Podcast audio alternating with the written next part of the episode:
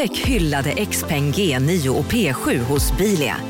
Våra produktspecialister hjälper dig att hitta rätt modell för just dig. Boka din provkörning på bilia.se xpeng redan idag.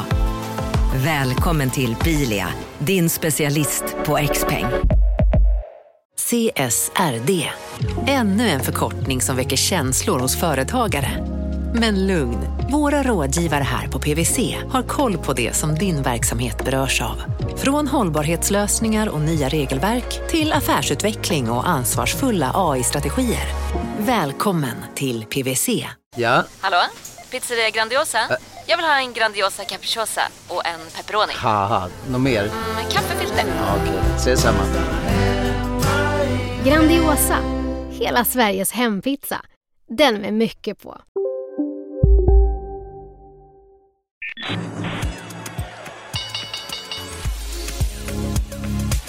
Det här är Affärsvärlden Magasin med Helene Rådstein.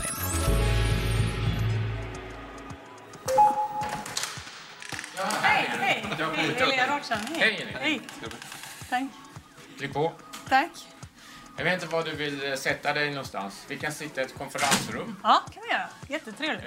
Hej och hjärtligt välkomna till podden Affärsvärlden Magasin där vi varje måndag fördjupar oss i affärsvärldens journalistik. Jag heter Helene Rådstein och jag är reporter på Affärsvärlden. Och nu så är jag hälsa på Röko och jag sitter här med Fredrik Karlsson. Tack så mycket för att jag får komma hit. Ja, hej. Tack för att jag får komma hit också. Du var med förresten i podden Affärsvärlden Magasin för två år sedan. Då, hade du, eh, då var det här relativt nytt med Röko. Du hade tidigare jobbat eh, eh, som vd för Lifco i nästan 20 år. Och vi kan återkomma till det lite senare. Men då var ni i startgroparna, du och Thomas Billing som hade varit vd för Nordstjärnan. Ni var i startgroparna för att starta ett nytt investmentbolag. Och nu ser vi här två år senare på Klara Norra Kyrkogata, ganska nära Vetekatten. Ja. Ja. Har det gått som du har tänkt dig, skulle du säga? Ja, nej, men vi har ju, alltså när man har ett bolag som, som eh, ett investmentbolag som förvärvar andra bolag, det är svårt att planera, för det är ju opportunistiskt. Alltså, bolag blir till salu ibland och inte så. Så att det går inte att planera. Eh, men efter två år, då har vi i alla fall byggt en verksamhet. Så vi är väldigt nöjda med att vi kommer så långt som vi har kommit. Ni har hittat 12 bolag att eh, förvärva. Och när man tittar på vilka bolag det är så är det inom vitt skilda branscher. Eh, Ni har hittat ett litet mikrobryggeri i Hedemora. Och ni har hittat förpackningsbolag i eh, Danmark, är det va? Ja. Ja, och ni hittade bildels, bilreservsdelbolag i Norge. Kan du berätta lite hur ni har tänkt? När vi tittar på bolag så har vi satt upp ett kriterium. Egentligen har vi sagt att vi ska tjäna minst 20 miljoner kronor per år mm. i rörelseresultat. Och sen ska den ha en god finansiell utveckling. Eh, och sen har vi sagt att de som säljer eh, måste tycka om vår modell. Och vår modell är ju då att vi är långsiktiga ägare. Vi kommer inte sälja de här bolagen utan vi, vi bygger ju en grupp. Och, och planen är att inom nu åtta år och börsnotera den här gruppen. Men vi ska inte sälja bolagen utan behålla dem. Eh, och sen så att vi inte integrerar in de här verksamheterna i någonting utan de får fortsätta självständigt att arbeta. Och då är det ju vissa säljare som köper den här modellen och tycker den är bra och andra tycker den inte är bra. Och nu har det visat sig att det är framförallt grundarledda verksamheter som tycker om den här modellen eller familjeägda verksamheter. Men i, i, i princip är det så att det är vdn som driver verksamheten fortfarande är operativ och är ägare. Eh, tycker om vår modell. Så, så vi har ju uteslutande köpt, köpt bolag från grundare och familjer. Eh, och då måste det ju stämma personkemin. Det är ju inte alla som tycker de måste, utan det är när personkemin stämmer mellan grundarna och oss. Och det är en god finansiell utveckling. Och det har åtminstone 20 miljoner i stat. Och det vi, vi, de här kriterierna, de är ju... Om man skulle begränsa till en bransch, då skulle man inte hitta det, de här bolagen. Utan man måste vara väldigt bred i sitt sökande för att hitta den här matchen. Eh, och jag- funderar på några länder som jag har gjort mycket affärer i nu. Det är ju både Danmark till exempel. Under min tid på Lifco gjorde jag några enstaka affärer i Danmark. Men nu gör vi rätt så mycket i Danmark. Och jag, jag vet inte varför det har blivit så plötsligt. Men, så det är mer slumpen. Och England har vi gjort en del affärer i. Det, det är mer lättförklarligt. Därför där eh, så är de på gång att höja reavinstskatten på aktier kraftigt. Eh, och då vill ju, då passar ju grundare på som bara, kanske börjar komma till åldern och säga att ja, det, det är bättre att vi säljer nu och innan reavinstskatten har ökat. Så det, det där finns en logisk förklaring. Vi som inte håller på och är verksamma inom investmentbolag själva, hur gör ni i praktiken när ni ska gå in i nya bolag? Hur går det till? Ja, alltså, vår högsta prioritet är inte att förstöra bolaget. Så i praktiken så vi, sätter, sätter vi på silkesvantarna och ser till att inte förstöra någonting. Eh, och sen så är vi ju då tillsammans, för grundaren i samtliga fall i våra bolag är ju kvar som minoritetsägare som vi har köpt. Och då är vi helt enkelt en, ett stöd till grundaren. Alltså det kan ju vara så som grundare kan man ju vara så ensam, inte ha någon att pra- prata med riktigt. Och då är det skönt att ha en medägare och kunna diskutera saker och ting. Ehm, och vi har ju, jag och Thomas Billing, vi har jobbat jag vet inte, tillsammans vad är det, 40 år med små verksamheter. Så- så- På, på, på varsitt håll? Så vi har ju en del erfarenheter som vi kan dela med oss av till de här grundarna. Men jag tänker också hur man hittar, det finns ju så enormt många bolag. Hur liksom scannar ni av från början? Alltså hur, hur, hur har ni hittat dem från början? Ja, då är det ju så att man kan tycka att det finns väldigt, väldigt många bolag, men det finns inte så många som... Det är två viktiga kriterier. Dels så, eller det finns tre kriterier. Dels så måste de här bolagen vara till salu. Alltså någon vill sälja. Annars går det inte. Eh, nummer två, de måste ha en bra finansiell utveckling och, ha, och matcha vårt storleksmått på 20 miljoner kronor. Och så nummer fyra så måste grundaren tycka att vi är bra personer. Då får man leta länge. Bara ett par månader efter ni hade varit igång så gjordes det första förvärvet och det var ett Göteborgsbaserat bolag som hette vad heter det? Ar- Arboritech. Ja.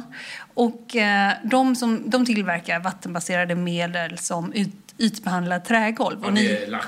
lack heter det. Det är lack de är Ja, verksamma de, inom. det är inte golvlack där de har bytt ut plast mot, eh, jag kallar det nanosand, väldigt fin tunn sand. Och det gör att golvlacken blir mer hållbara och förbrukar då mindre plast. Som är, Alltså i tillverkningen, det är ju bra. Men senare så gjorde de ett förvärv ja, och, Ja. och sin eh, sida och då köpte de något som heter Synteco. Ja. Är det så ni planerar också att det ska fortgå? Alltså som en klassisk compounder-verksamhet? Ja, ja, det är ju inte alltid det är möjligt. Men, men det är ju ett sätt vi kan hjälpa till med eftersom vi är erfarna att göra förvärv. Vi kan hjälpa våra bolag att fortsätta göra förvärv. Och om vi ska prata lite vad ni har gjort eh, sedan dess. Då vi, jag, jag, jag säger några så ska vi se om du kan fylla i. För ni har gjort ett annat förvärv. Det är Adero som är konsulter med specialistkompetens inom ekonomi och verksamhetsstyrning och sådär. Ni har ju förvärvat norska skönhetsproduktbolaget Beths eh, Beauty Ja. och norska bi, bilomsättningen i Arendal som säljer bildelar. Och, ehm, och sen så Rocket Medical som är det senaste förvärvet, eller? Ja. Och kan du berätta lite, vad var det du fastnade för? När det är så vitt skilda branscher och du har pratat här om finansiella utvecklingen, men finns det någon annan liksom, röd tråd i de bolagen som ni har hittat? Nej, det gör ju inte det. Utan det är egentligen god finansiell utveckling och bra människor. Om vi ska ta väldigt enkelt, om vi ska förenkla det, så är det god finansiell utveckling och bra människor. Men det hänger ofta ihop. För om du har en långsiktigt bra finansiell utveckling så är det ofta bra människor som jobbar i bolaget. Och- Så, så att ofta hänger det ihop. Men vem screenar det här till er eh, tillsammans? För när ni är i Storbritannien, ni är i Norge, ni är, ve- vem hjälper till att screena var ni ska leta? Ja, då är det ju så att vi har ju... Alltså det finns olika sätt att försöka komma i kontakt med männi- människor då. Eller med potentiella säljare. Men vi har ju en, vi har ju nu en lista på 562 personer som mäklar bolag i Europa. Och, och de försöker vi hålla kontakt med. Och då förklarar vi för dem våra kriterier så att de kommer upp med idéer till oss. Och sen har vi måndagsmöten där vi går igenom veck, jag kallar för veckans skörd. Och vilka vi kan titta närmare på och inte. Eh, om vi ser, jag vet när vi talades vid Mm. senast, då var du lite inne också på Tyskland, att det var liksom en intressant Ja. marknad och sådär. Har ni gjort några förvärv där ännu? Nej, det är det som är lite konstigt. att På Lifco blev ju, var vi bara Norden jag började och sen blev Tyskland vår största marknad. Men av någon anledning kom vi inte igenom i Tyskland. Eh, så att, och jag har ju en tysk hustru och jag har jobbat själv i Tyskland, men vi kommer inte igenom där. Eh, vi hittar inga bolag som vi tycker om. Jaha, som ni tycker om? Ja, och sen är det, det, kan bero på att många av de tyska traditionella bolagen, det är, de börjar bli lite äldre nu. Att det, det, det är 15 kusiner som äger dem. Och då är det svårare att komma överens. Än om man är en grundare eller två, tre grundare. Det kan vara ett skäl. Och sen så är Tyskland så stor marknad så vi kanske är lite små eh, som köpare. Så vi har inte kommit igenom i Tyskland. Det, det är förvånande faktiskt. Marknaden sponsras av SPP, pensionsbolaget. Eh, förra gången pratade vi lite om ITP. Och som en kort repetition så, så var det ju 70-tal, arbetsmarknadens parter bestämde att alla tjänstemän ska ha en tjänstepension. Man kom överens om vilka villkor som ska gälla i den här pensionen och så kallade man den för ITP. Så jobbar man idag som tjänsteman i ett företag med kollektivavtal, då har man förmodligen den här pensionen, ITP-pensionen. Eh, och det är ju så att man kan påverka eh, den här pensionen, hur den är placerad. Vart femte år så gör nämligen Collectum, som de heter, en enorm upphandling där olika pensionsbolag kan ansöka om att få förvalta eh, de här pensionerna. Och SPP är ett av bolagen som valdes ut i den senaste upphandlingen. Och sen kan du som pensionssparare välja eh, vilket av de här olika pensionsbolagen som, som då ska få ta hand om dina pengar. Och tanken med den här upphandlingen det är ju att liksom kvalitetssäkra de här olika alternativen eh, men också att förhandla fram stora rabatter så att pensionsspararna ska få ja, kunna spara pengar genom att avgifterna eh, som är så viktiga eh, blir eh, lägre. Och vill man välja någonting i ITP-systemet då finns det en relativt ny sajt som heter avtalat.se. Ehm, där kan man gå in och se hur sin ITP-pension är placerad. Jag gjorde det häromdagen faktiskt. Ehm, idén är att hälften av pengarna alltid ligger i något som kallas för traditionell försäkring.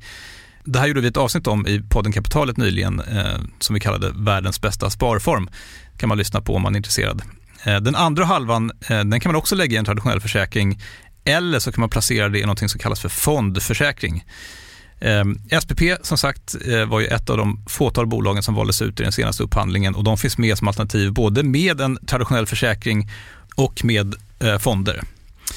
Så det var en liten bakgrund till ITP-systemet. Vill man läsa mer om det här eller typ kolla hur ITP-pensionen är placerad, eh, kanske göra förändringar, då går man in på avtalat.se. Eh, Men tack säger jag till SPP som vill göra oss människor mer medvetna om hur enormt viktig pensionen är för oss som en framtida lön, men också som en positiv kraft i samhället. Eh, Och förstås för att ni möjliggör eh, den här podden Marknaden. Du lyssnar på Affärsvärlden Magasin med Helene Rådstein. När vi talades vid senast, det här avsnittet finns också att lyssna på. Jag tror rubriken blev Veden utan topplock.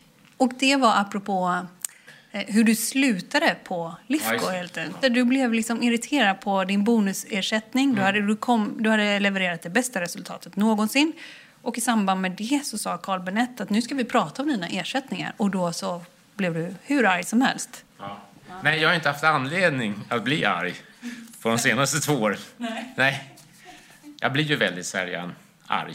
Jag kappseglar mycket och då kan jag bli förbannad när det går dåligt ibland. Men det är, väl, då- det är väl där möjligtvis som jag blir riktigt sur. Men annars, här finns ju inga, alltså, annars så är jag ju inte sur. Alltså jag blir ju inte, det ska något exceptionellt till för att jag ska bli sur. Men ibland så när det är såna, eh, för det blev ju att, eh, jag, Mm. jag, jag minns den här intervjun väldigt väl för att det var också att ni var så nära vänner. Ja. hade känts som en extra pappa för Ja. dig och sådär, om jag minns det rätt. Eh, Men har, har du lämnat det där, nu har du ju gått vidare, ni har en ny verksamhet och det rullar ju på jättebra.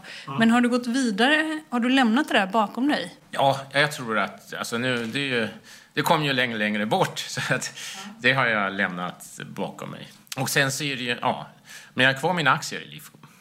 Har du? Ja, 150 miljoner eller något sånt där? Eller hur mycket är de värda nu? vad det är värt, men det har ju dubblat sen jag slutade. Ja, har du det? Ja, för den här typen av bolag har blivit eh, mycket populärare på börsen. Så värderingarna har gått upp enormt. Men vad tar du med dig från Lifco-tiden annars eh, hit? Alltså, du var med i Lifco, ni eh, noterade bolaget, ni avnoterade, noterade igen, eller hur? Vad tar du med dig, vad har du verkligen lärt dig när du lite mer på egen hand, eller med Thomas Billing och andra också, letar efter bolag? Vad tar du med dig därifrån? Det är så mycket, det vet... Alltså, du, om du jobbar 20 år med någonting och jobbar... Det är, egentligen jobbar ju på, med liknande verksamheter. Alltså egentligen är det ungefär samma jobb. Eh, eh, på Lifco hade vi mer 100% egna, egna bolag. Eh, men nu är det mer grundarledda bolag, alltså mixen. Men det är egentligen en, enda skillnaden, annars gör vi ju samma jobb. Att ni till exempel har 80 procent och inte 100. Eh, vad beror det på? Jag, jag tror att vi köper ju bolag som är lite yngre, inte funnits så länge.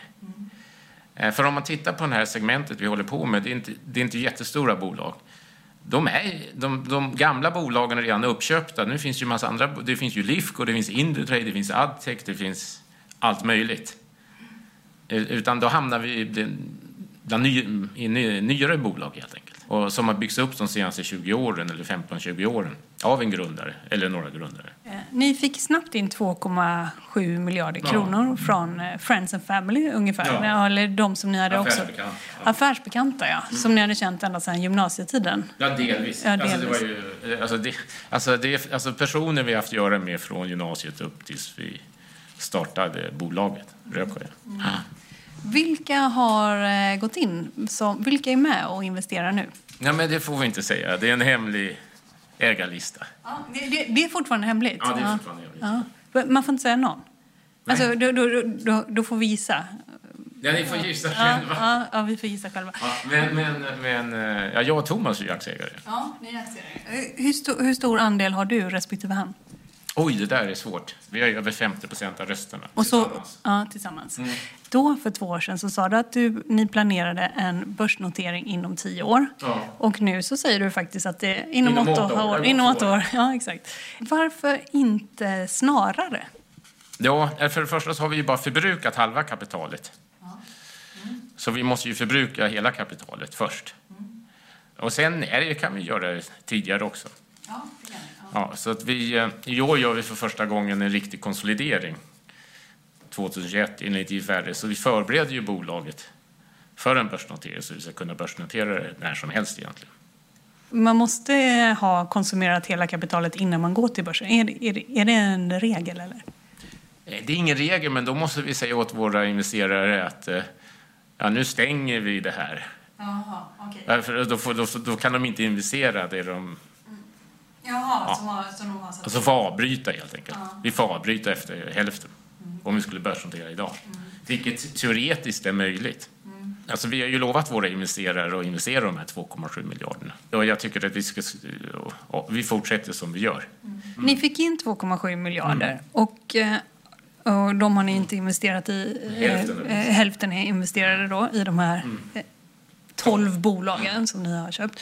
Eh, Och är det också egna privata investeringar från er sida? Eller hur? Du har också ditt privata kapital i, I i, Röko. Ja. Alltså jag har ju stoppat in från början en del av de där 2,7... 80 miljoner stoppade jag och Thomas Billing in var då.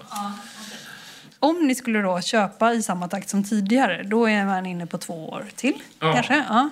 Och eh, då eh, liksom, skulle man då kunna tänka sig att en börsnotering skulle kunna komma när allt det här är investerat? Eller vad, kommer egentligen åtta år ifrån? Eller tio, tio år som du sa från början? Nej, det var bara en siffra vi hittade på. Ja, nej, nej, för investeraren som investerar här, de måste ju ha en, någon gång kunna omvandla investeringen i reda pengar. Ehm, mm, Och då, då, då, då finns egentligen ingen annan väg för oss än en börsnotering. Och de kan ju inte ha en oändlig horisont. Vi kan ju inte säga att vi ska börsnotera om tusen år. Så någon gång så måste vi börsnotera. Då satte vi tio år. Så att det, det var bara någonting vi satte då. För vi vill inte ha en stress liksom bli stressade in i en börsnotering. Eh, marknaden sponsras av Karla. Eh, vi pratar ju en hel del om bilar här på kontoret. Eh, karla har ju skapat, skulle jag säga, det som är standarden för hur man idag köper och säljer bilar på nätet. Kort bakgrund bara. Karla säljer och leasar begagnade elbilar och laddhybrider på karla.se. Alltså en helt digital upplevelse. Och man har gjort det här med ett nästan maniskt fokus på vad en bilköpare faktiskt behöver. Jag gjorde ju en intervju med en av grundarna, Patrik Illerstig, i marknaden här eh, ganska nyligen, eh, daterad 25 mars, om man vill lyssna på den. Eh, men där berättar han hur de kom in i det här lite från vänster för att försöka uppfinna hela den här liksom bilköpupplevelsen från början. Och de har idag, vilket är rätt otroligt, 4,8 i betyg eh, på Trustpilot. Jag, jag har sett många företagssidor på Trustpilot, men det här är nog bland eh, det bästa jag någonsin sett eh, faktiskt. Man kan sälja bilen till Karla också. Eh, då går man in på karla.se, delar lite info om bilen, sen får man en gratis värdering och ett bud. De hämtar bilen helt gratis i hela Sverige och så har man pengarna på kontot i samma stund som de hämtar bilen. Det är grymt. Eh, så ska du köpa en ny bil eller sälja din gamla, eller båda delar för den delen, gå in på karla.se och eh, kolla. Alltså karla.se och Karla stavas med C. Tack så mycket till Karla.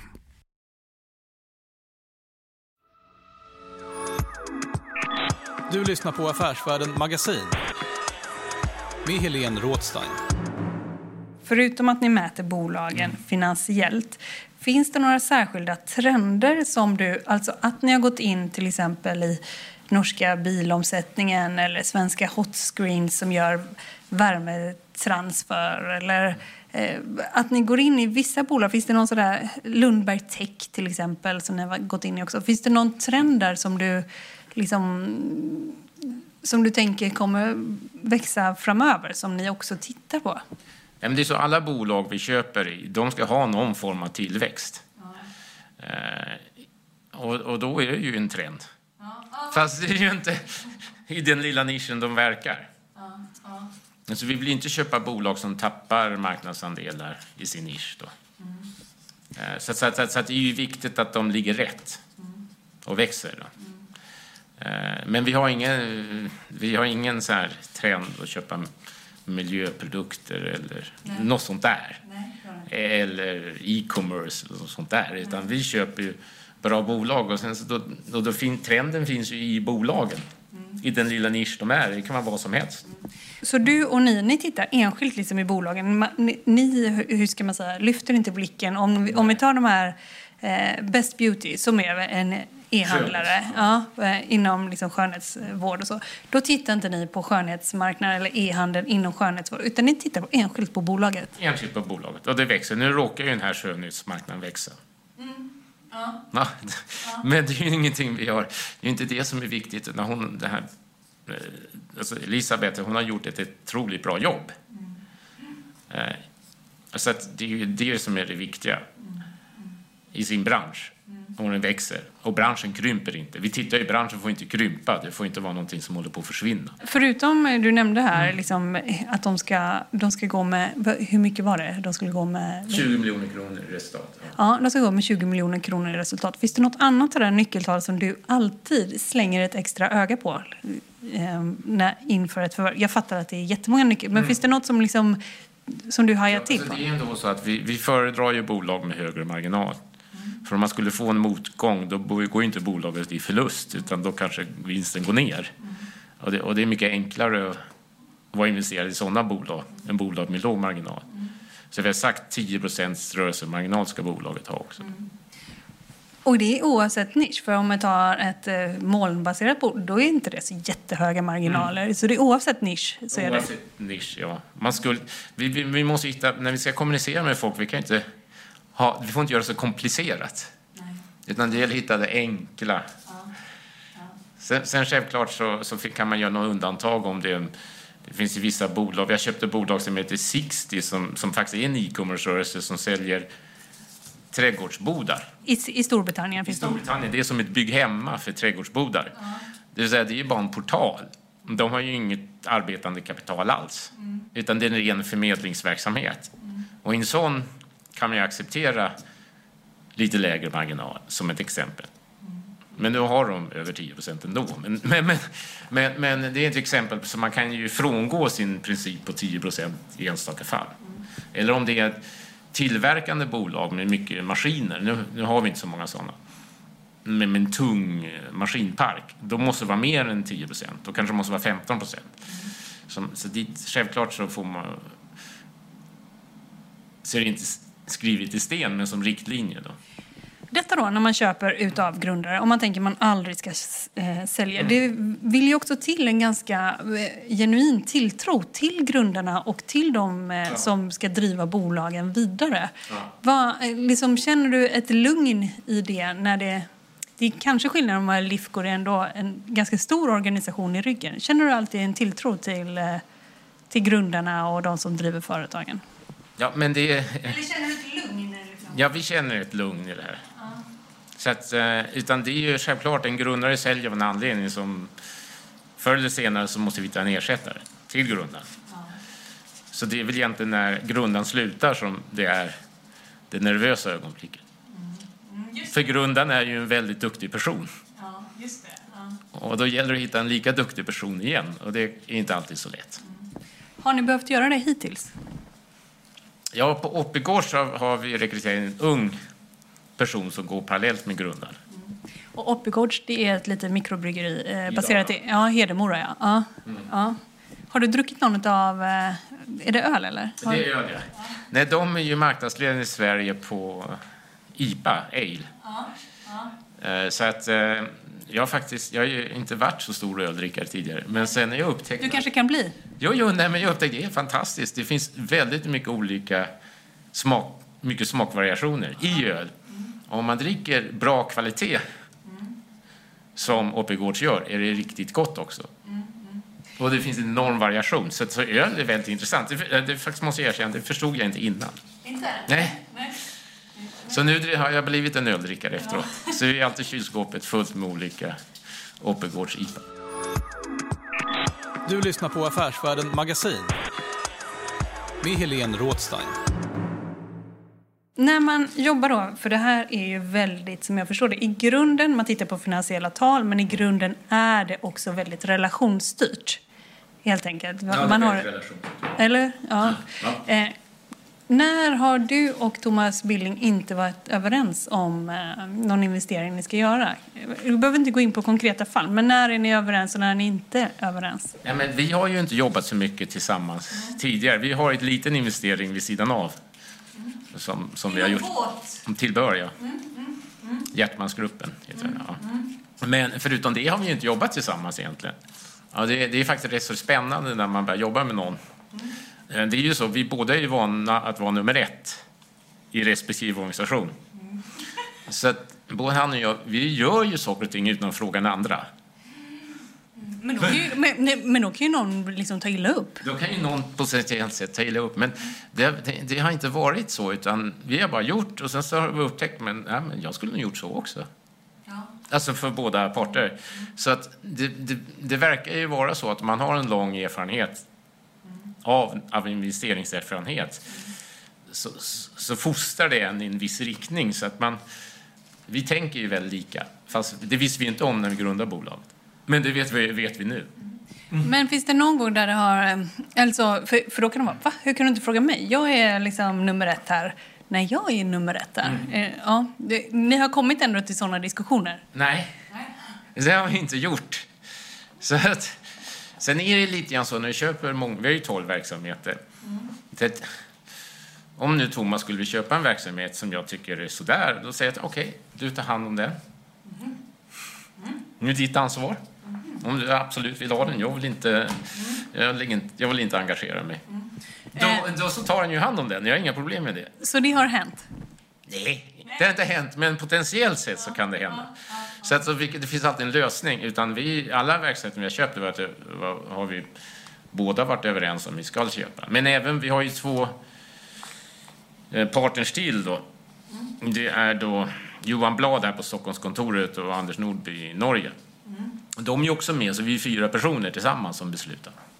I varje enskilt beslut? I varje enskilt beslut. Så alla fyra måste, om någon lägger, av oss fyra lägger in ett veto, då köper vi inte bolaget.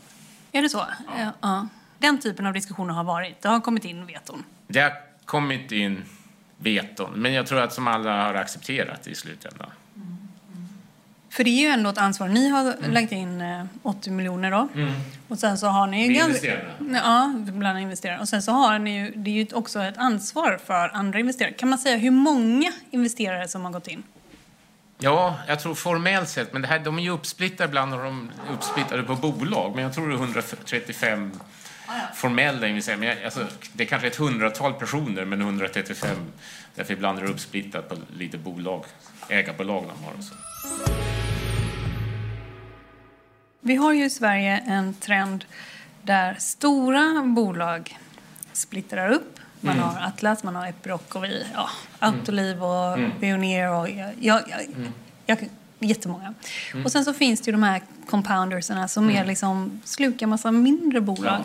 Ja. Eh, är det här en utveckling som du tror kommer hålla i sig eller kommer man komma till ett stopp någonstans framöver?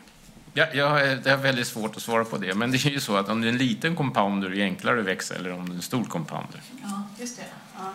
Så de stora compounders till slut kanske når någon form av gräns där de börjar splitta också. Vem vet? Mm. Eh. För det är de stora bolagen som splittrar upp sig, inte de små. Men hur skulle du säga att konkurrensen ser ut för er del vad det gäller att hitta bolag? Man kan ju säga att genom de åren jag har jobbat så har konkurrensen blivit värre för varje år. Mm. Eh, utan då måste man ju vara på något sätt lite unik som investerare i säljarnas ögon. Det, det är väl det som, som gör att det går fortfarande. Och vi, det, det, det är i princip så att vi, så vi ser ju inte private equity-bolagen riktigt som våra konkurrenter. Då söker säljaren någonting annat. Mm. Så, för, så, om inte säljaren är intresserad av en långsiktig ägare, ja, då, då är vi inte med på banan. Men de andra compounders, om vi jämför med compound, de, de tar lite större bolag vanligtvis än vad ni tittar på? Eller? Private equity framförallt, men compounders tar, tar ju sådana bolag vi köper ja. också. Så det finns ju, och det blir mer och mer för varje år som går. Så att eh, det, den konkurrensen har ökat. Men det intressanta med den är att den finns ju nästan bara i Sverige. Så, så fort du går utanför Sveriges gränser finns det inte så mycket. Mm. Och därför så kan man säga att konkurrensen i Sverige är ju högre än utanför Sverige. Just med sådana här compounders. Mm, ja, det är ett ganska svenskt fenomen. Har, du no ja, har du någon teori om varför det är ett så pass svenskt fenomen? Ja, men jag tror ju inte, svenskarna är ju vana vid delegera och frihet under ansvar och sånt där. Alltså, vi är mindre auktoritära, det har väl varit sedan medeltiden. Vi hade en massa små privatägda bönder och inte stora gods på samma sätt som nere i Centraleuropa. Det kan vara något sånt där. Ja, ja. Mm. Du sa här eh, innan, eller vi kom in på det mm. lite snabbt här. Med, ja. Du sa, nu har du inte varit arg på, på, på två år ja. ordentligt. Nej, inte Nej. heller på seglingen? Nej. Nej, på seglingen så blir jag ibland arg. Ja. Mm. Det är en kritisk situation och så går allt åt skogen och då blir man arg. Och seglingen kanske man ska förklara. Det är ju ganska avancerad segling som du sysslar med, eller? Ja, jag håller på, framförallt håller på med katamaraner. Så att det är väldigt snabba beslut. Det, måste, det går snabbt och det är väldigt snabba beslut, sekundbeslut de måste fatta. Ibland blir det fel. Och ibland blir det fel och man tycker liksom det är helt onödigt. Man ska inte göra sådana dumma misstag. Ja. Tänker du om dig själv eller om, om andra? Och det kan ju vara med, det är en kombination av besättning också. Men oftast så är, det, det är frustration över min egen, min egen prestation jag blir förbannad. Jag kommer ihåg du seglade med en som heter Niklas. Är ja. han kvar? Ja, vi seglar fortfarande. Ja. Ja. Och det var han som hade sagt att ibland, liksom, om det händer först en sak, och sen så händer en sak till. Ja, ja. just det. Ja. Men, men hur, hur, seglar ni ihop? Du och Nick, han är din... Eh, vad, vad han, gast kallar man det för. Men det här kräver ju då att de här båtarna är ju så pass fysiska och det krävs ju ett enormt samspel. Så jag seglar ju inte lika snabbt med en annan gast eftersom Niklas och jag är sammanväxta kan man säga. Och du tävlar eller? Ja, vi tävlar. Ja. ja. Vad, är, vad är den bästa prestationen som ni har haft hittills? Ja, alltså vi har ju... Ja, alltså vi har ju då... Vi har ju tre nordiska mästerskap vunnit ja. Ja. tillsammans. Vi har vunnit två svenska mästerskap. Och sen finns det internationell segling som arrangeras i Sverige som heter Reiden. Det är fyra dagar runt i skärgården där vi kappseglar. Ja. Och där, har vi, där kommer det ju liksom enda seglingen som är internationell konkurrens. Mm. Och där kommer ju både världsmäst, världsmästare, varit uppe, Europamästare och internationellt duktiga seglare. Så vi har ju vunnit den där tre år då. Och då har ju då, vi kan ju inte slå världsmästaren den sen, I det här fallet var en grek. Vi kan ju inte slå honom hemma i Grekland och segla ifrån oss. Men i Stockholms skärgård då måste man navigera också. Då, då har han ju lite problem, så vi har en hemmafördel. Mm. Och vi hittar ju skärgården. Ja. Röko, det har också ursprung i skärgården, eller hur? Ja, Namnet? Thomas och jag, vi, vi, skulle hitta ett namn på tio minuter. Och så, jag tror vi var ute i skärgården. Då hittade vi en kobbe som hette Röko. Så att vi tog vi det namnet. Som var ledig. Alltså det namnet var inte upptaget. Roko, eller? Mm, Roko på engelska. Roko. på engelska, ja. ja. Men du är väldigt tävlingsinriktad då, i, i grunden? I grunden, ja. ja var kommer det ifrån från början? Jag vet egentligen inte riktigt varför. Men jag, väg, jag växte ju upp i, jag kallar det för gråsosse-Sverige, när allting var grått, mer eller mindre, 70-talet. Och på något sätt så blev man lite driven av att man upptäckte att utomlands det fanns ju trevliga restauranger, god mat och gott vin. Det var ett annat liv. Och för att komma ur det här gråsosse-Sverige, då var man ju tvungen att prestera. Det kan vara det, jag vet inte. Jag bara, det var en filosofisk tanke. Och, och gråsosse i Sverige, hur såg det ut där du växte upp då? Nej, men jag växte ju upp i Djursholm, men det var gråsosse ändå. Det fanns ju inte en restaurang i Djursholm på den tiden. Och det var väl då när man hade 100% marginalskatt, eller Pomperipossa, 107 procent vad Astrid Lindgren hade.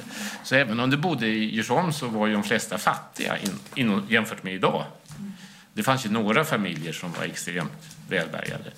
Så, att, så att det, det, det, var ju väldigt grått allting. Medan utomlands så såg man ju livs, välståndet och livsglädjen. Och Paris, när man var i Paris som 18-åring, det var ju en annan värld. Det fanns ju inget liknande i Sverige. Det fanns inga gatuserveringar i Stockholm. Det var bara grått och trist. Så därför var det väldigt spännande att komma ut i världen då. Som kanske inte, I Sverige har vi allt idag, så det är inte, det är inte så längre. Det kan vara det som är en liten drivkraft. Mm. Nästan bort från det där. Alltså du skulle bort från det som du mm. tyckte var sådär eh, mm. grått, eh, vad sa du, gråsås i Sverige. Du ja, skulle bort från det, eh, eller? Bort från det. Men nu så tycker jag Sverige är bästa platsen i världen. Varför? Nej, men det, vi har ju vädret och vi har de fyra årstiderna. Vi har trevliga restauranger. Vi, vi har ju allting här nu. Vi är ett systembolag med ett jättestort utbud på vin. Vi har, alltså för en god livskvalitet så har vi allting. Men det fanns inte då på samma sätt. Detta då, du har blivit lite arg när du har eh, tävlat och sådär. Mm. Men detta som blev så uppmärksammat, den här splitten med Carl Benett. Mm. Är ni vänner nu? Ja, vänner och vänner. Vi, vi, vi har någon dialog och någon praktisk detalj en gång per år, typ. Ja, ja. ja that's it. Ja. För sist när vi pratade så kommer jag ihåg att du sa att det, det, var ganska hårt. Liksom. Man har jobbat ihop med någon i 20 år och det kändes... Jag kommer ihåg att du pratade om att det där var nästan som en skilsmässa. Ja. ja det är ju inte så, det är inte så många personer i livet du träffar som du har en, en nära samarbete med i 20 år. Nej. Nej. För, förstår, det är ju din hustru i princip och dina barn. Vem har du annars med? Mm. 20 år av, av eh, i varje fall veck, veck, minst en kontakt per vecka. Hur många människor har man en sån relation till? Och det är ändå, trots allt är det ju så att de här mänskliga relationerna, de är ju, det är ju någonting som, det har inte med pengar, det är liksom, det är din tid är ju det värdefullaste du har. Liksom. Mm. Vad gör du av den liksom? Så därför är det ju tråkigt att slänga bort en, en bra relation, i grunden bra relation. Mm. Det är väl det som, som, som är lite tragiskt att säga. Jag säger tack för att jag fick komma hit och tack för att jag fick prata med dig. Och ska du hugga i på någon bulle nu? Ja, nu ska jag hugga i på en halv bulle. Du har lyssnat på podden Affärsvärlden Magasin med mig Helena Rådstein som idag har varit och träffat Fredrik Karlsson som är VD på investmentbolaget Röko. Och, eh, mer information hittar du på affärsvärlden.se eller i senaste numret av tidningen Affärsvärlden som är Sveriges äldsta och faktiskt bästa affärsmagasin. Den här podden är tillbaka om en vecka. Håll ut!